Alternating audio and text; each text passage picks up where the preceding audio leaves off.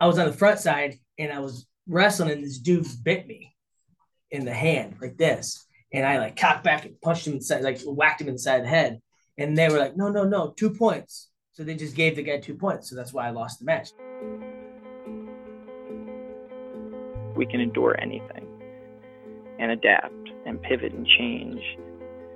Wrestling gave us that ability. I would say nothing in life has impacted me more than the things wrestling has taught me in terms of self reflection, resilience, toughness. Some guys have it, some guys don't. Adversity, 100%. How to pick myself up and be a man after I failed. And everything that has shaped my life and where I'm at today would not be there without the values and basically the, the lessons I've learned through the sport of wrestling. For me, wrestling saved my life because it, it allowed me to focus and channel my energy. We're fortunate if you wrestled because if you wrestled, natural talent helps, but it's it's five percent of the ingredient. It pales in comparison to heart and technique and effort. It humbled me, taught me humility. Nothing can hit, humble you more than wrestling. I think it's the learning to adapt, right? You learn, you learn how to adapt, you learn how to solve problems. You know, if I look back my time I spent wrestling, if it gave me one thing more than anything else, it's mental toughness. Ladies and gentlemen, welcome back to the Wrestling Changed My Life podcast. It's yours truly, Ryan Warner, coming to you with a new episode. Our guest today is the great Brent Metcalf, assistant coach at Iowa State, where he's been for the past seven years. Before that, he was a legend for the Iowa Hawks, three time NCAA finalist, two time NCAA champ. Brent was on the world level from 2010 through 2016, making several U.S. world teams. He's one of the best to ever do it, and it's been an honor to have him on the podcast for today's show. It's a short episode, unfortunately. Typically, we go an hour.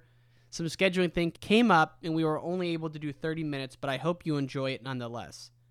Fan of the week goes to one of our younger fans, Mac Barbary. Hope I'm pronouncing that correctly. A wrestler for Francis Howell Jr. Vikings. Thank you so much for listening to this show, and good luck this season.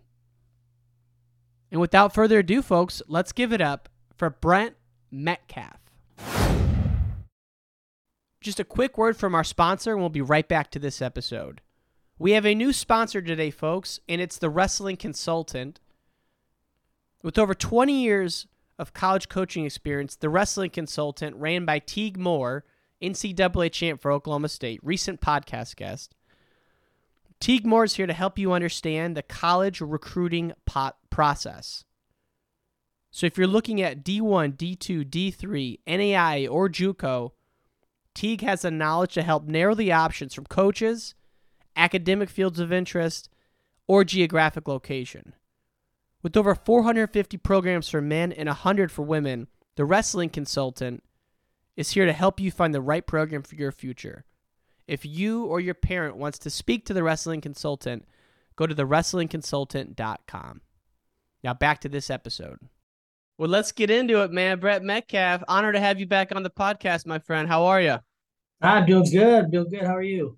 Doing well. I'm excited to have you back. I was looking, it was in like episode 70, 68, somewhere in there last time we had John. And, you know, we're coming up on five years and, you know, football season's here. So wrestling's right around the corner man, give us your thoughts on the upcoming season. How you feeling about it? Uh, I'm excited that for us in particular, we just we've got what I would say a lot of unknowns. Uh, we've got some young guys that are going to be stepping in the lineup. We've got some changes that are going to be happening, like guys moving weight classes. Um, so even the guys that maybe uh, you knew what you you had, you want to see how it kind of works with with them bumping up a weight class. Um, so I'm excited. I mean, I, I, think as a culture and as a room, we're really moving in the right direction. So that's really exciting to me. Um, and then, like I said, just to see, you know, our, our hope is is that I'm not sure how many we got, but let's just call it three or four weight classes. We've got them moving, guys moving weights, um, that they feel big and they feel strong, and that it just adds to all the all the work and where they're, they're already at. You know. Oh. Yeah, I can't believe it's been seven years since you've been there. Is it? Does that seem like a fast seven, or is it a long seven? A fast seven, a very fast seven for sure. Um, I, I think every time I'll meet somebody new, like this weekend football games, and like, oh, how long you been there? I'll say seven, going on seven seasons. They're like, no, but yeah, it's been seven. Dang, that's crazy. And so, just for folks who uh, who aren't in Cyclone Nation, you came in. Um, Zadick left. You came in, and so you're there with St. John. You're there with the great Kevin Dresser, obviously, and uh, and yeah, it's been uh, it's been awesome to see you guys building. You so many so many fun names coming in. Uh, you know, I'm a huge fan of of Chitta myself, but Swiderski last year was one. So, um, you what do you make of this new era we're in with with transfers and and you know I guess it's an opportunity, but do you think it's overall plus or what? What are your thoughts? Um, I think I'm going to quote Coach Dresser here. Um, his, his attitude is, you know, a lot of a lot of people complain about it, bitch and moan, but the reality is, is that it is what it is. And never in the history of our sport have um, the greatest athletes been able to get paid for what they do, right? And especially, you know, in, in college. So we can complain about it or we can embrace it. Um, and that's kind of the mantra that we've taken is let's embrace it. Let's go do what we can um, to make sure that our guys have the opportunity um, to to receive NIL if they if if, if it's possible for them. Um, so that's kind of where, how we're marching, you know. Um, and it's it's been good. And I think that's been a good way to look at it because for sure it's out there, it's there, it's not going anywhere. The best that any of us can tell. Um, so and, and I and I generally believe it's a positive thing too. You know, um, unfortunately, in our sport, once you graduate college, there's not really a, a, professional avenue. You know, like your best case scenario is go win the Olympics. You know, that's, that's tiny little fraction. Tiny, tiny fraction. yeah, yeah. That ain't easy to do. I tried. All right. Um, so you know, I yeah, to me, it's a positive just for for our sport and the guys in the sport that put a lot of work into it um, that now they do have an opportunity um, to, to make some money, you know, when their name is in and when they're at their, their highest peak in kind of in their careers, you know. So and you did an interview with a, a good friend of our stalemates this summer, and you talked about the most you ever made in wrestling was twelve thousand from a tournament in Azerbaijan. And uh, I just thought that was interesting because that's a nice piece of change, but I don't know if that was the norm or not. No, that was would have been like mind blowing that was just like this is amazing this is awesome like i came home and i didn't throw a party but i came home feeling like i was ready to throw a party you know right um, right yeah i mean obviously times have changed too but yeah we were and I, I, don't know it's funny if you if you go the generation before you know i, I remember when i was coming up through um, that my assistant coaches like those guys that were pursuing the olympics like, they were assistant coaches or they had like jobs at home depot like, I remember meeting a lot of guys that I was like competing against, and I was young, so I'm a freshman. It's like they had to work, you know, to make a living and then chase the Olympic dream, right? And then that kind of changed, um, you know, as I graduated, where it's like, hey, we've got just enough money to like keep you afloat while you're chasing the Olympic dream, and then after I got out, it got kind of out of control a little bit. Where these guys were really making a bunch. Not, I mean, no one's getting rich, but you know, really living a good, you know, healthy life. Um, and then we'll see how that changes, right? Because you've got almost only so much money that can be fundraised to put through a program. And obviously you introduce the college guys are going to be going to be hitting into some of that, you know? So if your program is 50 grand, you're going to spend 50 grand on your RTC guys, or you're going to find a way to, you know, help, help the college guys too. So I, I have a soft prediction that um, it's going to hurt us in a in the long run. Yeah.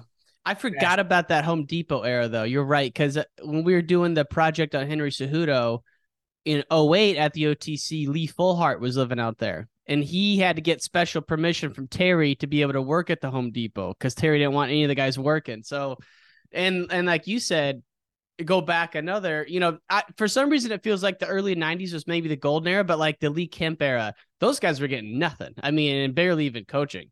So when you were on your run 10 through 16, were you coaching at Iowa or just a Hawkeye guy? No, I was just I was just part of the club. Just, just a club. club. So, okay. Yeah. Obviously, you're, you're you're helping the guys in the mornings, and there's a couple guys you get close with, and you're helping them and yourself, and you know it kind of it meshes. But no, that my capacity was just Hawkeye Wrestling Club. It's okay. So and but then like like you said, the generation before they had to be coaching yeah. or getting kind of the just some of the table scraps as you mentioned, just to stay afloat. Yeah, and what's what's interesting is I think right after I I got out of um, college, you know, I was like, hey, I want to jump right into the coaching. deal. And I remember Coach Brand saying, like, hey, you know what? We're not going to do that. You know, like you can't serve both masters, you know. And I, I remember being a little frustrated a little bit because I really wanted to. I wanted to go right away. Like, oh, wow. I have, I've got all this great energy. Like, I want to go and start recruiting and do all these things. I can handle them both, I thought. Um, but I, looking back, it was, it was probably the right choice um, because it is, it, it it's hard. It, they're, the amount of energy and the selfishness that you need to put into yourself just to have a chance you know, and then to think, all right, the amount of energy that I put into our guys every single day, like I, you can't, like you said, you can't serve both those masters at one time, you know. So, dang, I didn't know you wanted to go into it right away. Yeah. Oh yeah. Well, I wow. think most. I mean, I don't know. You go through it all, and you kind of you, you idolize what your coach is doing for you, and then you get to a point where it's like, hey, like I can do this now, you know, and um, you want to get back, you want to be a part of all that excitement. Yeah. It plays out how it plays out, and it's for the best. So. Well, and it's cool that you you know you spent so much time competing because I was looking through some of your international brackets, and you know we just got done with the worlds, which I'm sure you were glued to that, just like the rest of us. And I didn't realize that you had competed in the Yarygin back during that time. What what stories do you have of going over to uh over to over to Siberia? Did you go more than once? I went every single year that I was competing. So a lot really? of them. Yeah. Wow. Whatever that was. Yep. So um I don't know if I have any crazy, crazy stories because honestly, um, it felt like a lot of times we would just come, show up, wrestle, leave. So there wasn't like a whole lot of outside of wrestling stories. Um, what was the time then when you were when you were going to Chechnya with Cejudo and those guys? Okay, so that would have been 2006, the year that I transferred to Iowa. I was ineligible because it wasn't a free willy transfer whenever you want world. Okay. so I was ineligible. So fortunately, during that time, Terry was the um, um, USA resident coach. The, the, resident coach. Yep. Um, so he was taking a group over overseas, and I jumped in with on that bandwagon. So that was amazing. That was yeah, there's some there's some good stories if you want to get into some of those. Oh yeah, that. let's get into it because that was June of 06. Yeah, because Cejudo had just lost in the World Trials to Henson, and then mm. he goes two weeks later. You guys go uh, to some really tough dual meets in like late June. Yeah, it was it was pretty unbelievable. so it was my first international trip ever. Um, I always tell people like when I went, I remember like there's no way to communicate to my family that like I was okay right? so all there was was that we were at the tournament and there was like a Mac computer with a green screen, you know. And this was again, those were older than I was even was. You know, we had dial-up internet. We didn't have that. And um, I remember them like sitting us down and being like, "All right, you know, type in your message." I typed it in, and then like, "Okay, it's sent." I'm like, "Is it?" like, to who? yeah. There's a sentence on this green screen here, and you said it's go, it's good. So I don't know if I ever got sent. I never had asked my parents if, like, hey, did you get an email from me? Um, so where'd you guys like land at? Where was the first stop? Oh gosh, I could not remember. I'm not going to be that guy that's going to be able to rip it out for you, but I do know we wrestled in country. We wrestled in a tournament first. Um, that was not in Chechnya.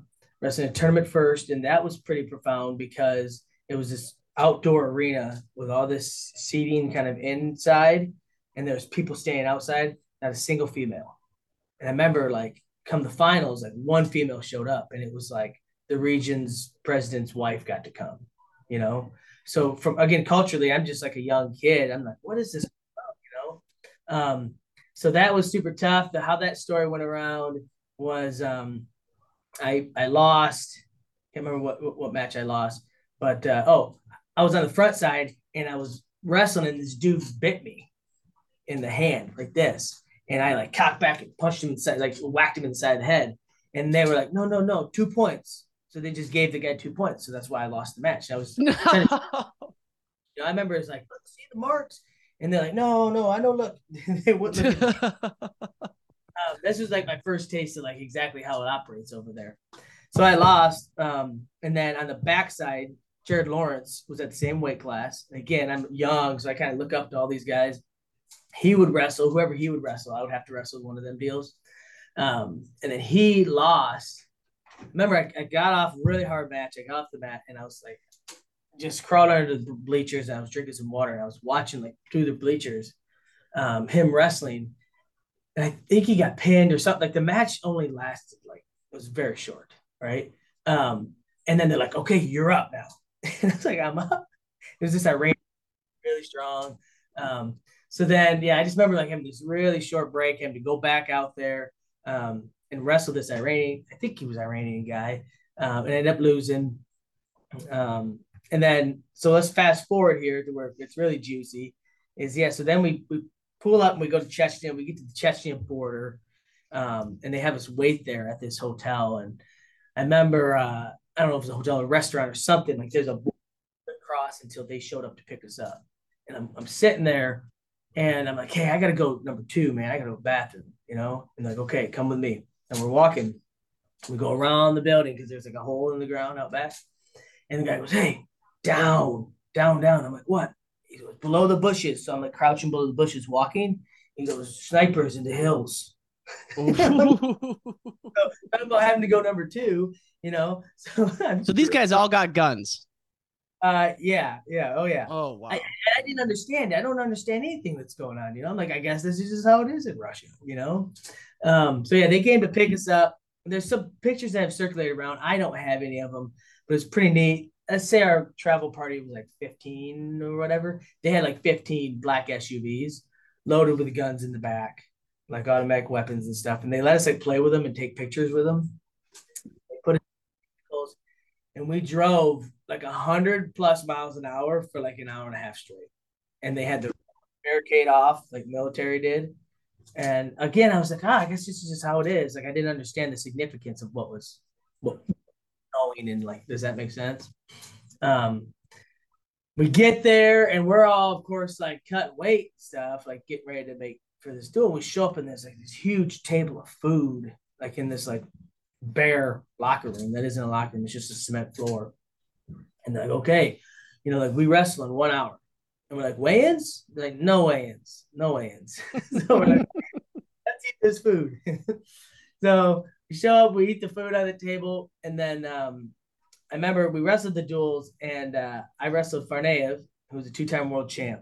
All right, and um, these were big moments for me. And Sahin, who ended up winning the Olympics from Turkey, are the two guys. That, right, that's um, the dual meet. That's the dual meet. Yeah, well, yeah, that was those are the guys that I wrestled, right? And I remember uh, as I was warming because there's no way, no weigh-ins, right? I remember being like, that guy was at the tournament. I was just at, you know, a week or whatever long ago. And like, he was up like two weight classes. Like, what the heck, you know? old at the time. He was all like hairy and like his knee pads were falling apart. So I didn't know exactly who he was. And before I went out to wrestle, uh, Farnay, uh, Terry whispers in my ear, like, the crowd's chanting, you can't beat our two time world champ. And I was like, what? He's a two time world champ, you know?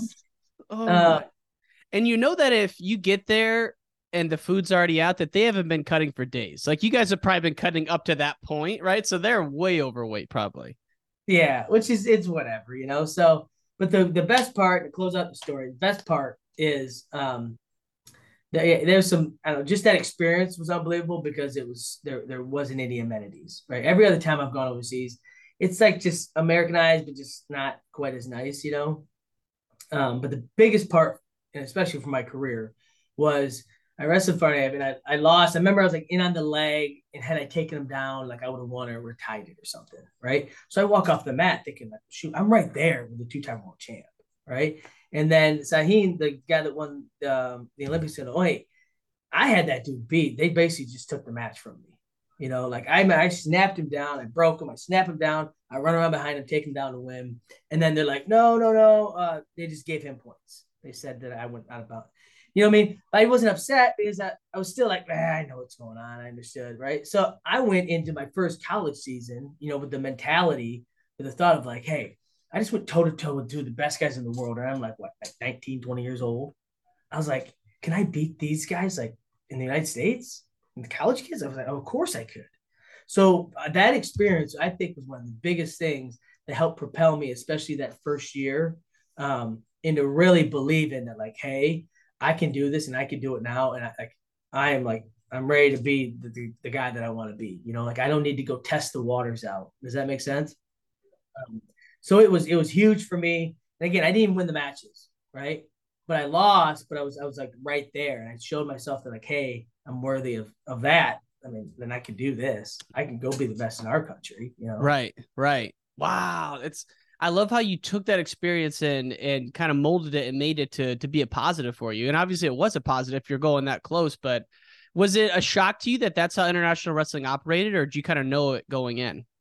No, I think it was good because Henry and I were the two youngest guys, right? So we're like little pups. Because I would say again, everything's blurry, but I would say most of these guys that were with us were like in the prime or just like ending their careers, so that mm-hmm. they're thirty ish or whatever, you know. And we're like just barely 20, you know? So um, it was good. We had good mentors around us, kind of explain us like, hey man, this how it goes here. Like they expect this to happen. Like don't don't be surprised if they do this, you know. um, so that was probably helpful. Yeah. Well, I mean, we just watched the worlds now, and it's like obviously we, one of our best performances ever, back to back world champs, and you guys got a guy David Carr that I'm sure is going to be looking to make a run. How do you think like what has USA been doing differently since your era to now to see the success? Is it the RTCs? Is it the other countries have come down? Like, what do you think is the biggest changes? Um, I think it's a wide variety. That's kind of what I was hinting earlier when I was talking about the the amount of mon- money that each program has and how it's you know it's going to be split up. I think um, one we've got really great depth. So if you think of uh, Dake, Taylor, and Burroughs, let's just pick those three names, right? And there's more, all right. Um, but you know, think about how far and how great those guys have been. Remember they used to be in one weight class? Crazy. Right? Remember they like remember they all used to like just to make the team, right? So that depth, and again, that's that's cherry picking because they're all they all had unbelievable careers and they were great in their own right. Um, but I, I do believe that we've got really great depth in our country and it's really hard to make the team. Okay. So that keeps you like in, in prime shape, like ready to go, mentally, physically, everything, because you don't get to just take a year off, you know, and get fat and lazy and go to the world championships. Does that make sense? Um, but part of that, if, if you ask my opinion, is because of these RTCs, right? Because so many schools now, regardless of how a guy did in college, you know, generally if, he, if he's got some pretty good capabilities, you try to keep him around, right? um, because they're well funded. It, it, became a big kind of movement to have these RTCs. Um, I think that that's a big piece of it. Um, and and yeah, I mean, the 10 weight classes thing helps. I, I had this discussion the, the, other day too. They're talking about, man, it sucks. The Olympics are only be six.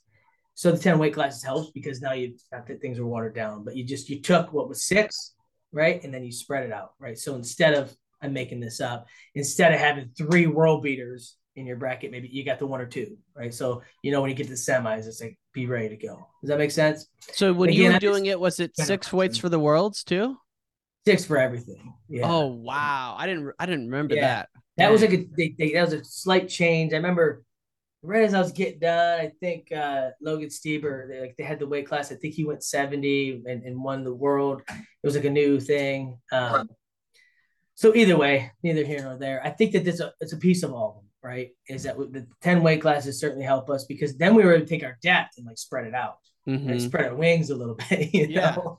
Well, I'll um, never forget 2017. It was J'den Cox beat David Taylor and then JB beat Dake. And both of those matches went all, I believe both of those series went all three matches. And it was like just some of the most incredible scraps you've seen. And to your point, two of those guys got left home, right? So it's, uh, it, it's, and now you look at David Taylor, he's now at the probably at the top echelon of all American wrestlers after what he's been doing. Um, and, and obviously you're no stranger to top wrestlers because you got the great David Carr in your room. Let's talk. Let's focus on him before we wrap up here. I mean, we're witnessing one of the greatest careers in a long time for anyone from Iowa State, in just in wrestling for that matter. What were you feeling last year NCAA finals before the O'Toole match? What emotions are you feeling standing in the tunnel before that third match uh, between Keegan and Carr? Oh, honestly, it was a bit of a mess, and I put it on. Uh, I put it on us for sure. Um, there's a lot mean? of well, and this is not an excuse. This is just how it ended up shaking out. Um, I don't remember. I think he was the second or third match, or he was the very beginning, right? How it, it shook out. I can't remember it. Yeah. So we kind of made a plan, like, hey, instead of coming really early and getting warmed up, um, the march is supposed to be at this time. The march is supposed to be done, and then we got a half hour to get warmed up, and then they're starting the show. Let's call it that, right? So we're looking at the schedule. Like, let's do it that way instead of coming here an hour early, warming up, and then just like sitting around for an hour. Um, that was our plan. Well, however it shook out, we got there March, and it was like we had to like quick warm up, like 10, 15 minutes, and then they're like, "Okay, you're on deck." We're rushing him over. Um, he's back behind tunnel. At that point, I'm feeling pretty good. All right, but we he made it work, but I think he's relaxed and feeling good. And then um, again, this is just a background story. No excuses here. Okay. Um, I asked the guy in the tunnel, I'm like, hey, what's our time? Like how much, you know, how much gap between matches? Right. He's like, you're gonna have about three to five minutes. Like, sweet. Dave's like, hey, I'm gonna run to the bathroom. He runs to the bathroom. Like the minute he turns, he's like halfway down the hall. The guy opens the thing. It's time to go. Get him in here. And I was like, what are you talking about, dude? You just told me three to five minutes. So we're chasing him down the hall, like, hey, hey, no, no, no bathroom, no bathroom. So it's like a bit of chaos. Oh right? wow. Um, he handled it well, you know, like we got him squared up, like, hey, we gotta drop it, we gotta leave it, we gotta go, right? Um, so that's if you want honesty, that's exactly how it felt. Was it was kind of rushed chaos, um, and it was not relaxed at all. It was not an ideal environment for him. And again, I'll put that on us um, of not just not being aware, double, triple, quadruple checking of how things are going to go, so that this guy so we've got a good plan for him, right? Um, do I think that affected him? No, I think that, uh, yeah, I think there's maybe some other things going on, but yeah. Um, at the end of the day, that, that kid's a great wrestler too, you know. So oh, he's amazing. Yeah, I mean, they're both. I mean, so the dual meet, I was your guys' schedule. You guys do not play around with your schedule. You guys got four dual meets in November, and then your last dual meet of the year is against uh is against Mizzou, which is a, a big dual meet, and that's what I'm thinking of last year when uh when Carr and Keegan first got out there. And then the Big 12 finals, I mean, there's nothing more exciting than a pin in overtime. I mean, that was just absolutely insane. So I tip my hat to, to Carr and for you guys for making those matches happen because it's amazing to watch. And let's just uh, kind of wind down with this. And, you know, we're looking at his last year. What, what about David Carr to you kind of speaks volumes to who he is as a wrestler and how he's able to be so successful? Um, I think he's just he's a great and you, this is, you can't even blow smoke when I say this. Just a really great kid, a really great kid, a great kid to be around um, in all facets. And by that I mean if you sat down next to him and met him, you're getting the real David Carr. He's really a, a, a really passionate, kind person. Um, and then if you sat down and watched him train and compete, he works his butt off. He trains his tail off. It matters to him a lot. Um, again, really, really rare to have a kid that's that talented that just he's the hardest worker in your room. He's the the the guy that you'd let, you know, take your daughter out on a date. You know I mean? Just he's got all those little intangibles, which is super cool um, to have, super cool to have as one of your team leaders, right? I mean, having a guy like that that you could just continue to point to and say, hey, like follow that path, man. It's gonna work. We promise, you know. Um, well, Dresser yeah. said that he's like popular amongst all the coaches. Like if they got a big recruit in town, they'll bring David over to do like a like a campus visit or something with like any of the any of the sports. Uh yes, for sure. I mean, he's molded himself into, you know, the biggest name on campus. You know, honestly, I think they did a thing the other last year, you know, like the, the most influential social media accounts, and he's number one above every football player, basketball player, you know. Um, so again, speaks also for his kind of savviness and awareness of of of who he is and what he represents and you know and he does a great job there too. So no super lucky super blessed. Um and it's it's fun. It's it's fun every time uh, he steps on the mat um to kind of see see what sort of show gets put on you know so, well i can't that's wait the best way to have be as a coach you know you can sit down and just watch and eat popcorn you know i mean he's so he's so fun to watch and yeah, I can't wait until September 26th, Iowa at Iowa State. It's going to be the one of the dual meets of the year. I'll be there and I'll November. Definitely... November. Don't let people show up in September. That would be good. Did I say September? November 26th. Yes, right. no, no, good. So November 26th, Sunday after Thanksgiving. So, Coach, I'll, I'll come up and say hello. I'll be there. And thank you so much for your time this morning, man. It's good to catch up. Yeah, absolutely, man. You bet. Thanks for listening to this episode of Wrestling Changed My Life. This episode was brought to you by The Wrestling Consultant, a business owned by Teague Moore to help parents and wrestlers find the right college for their future. Go to thewrestlingconsultant.com to learn more.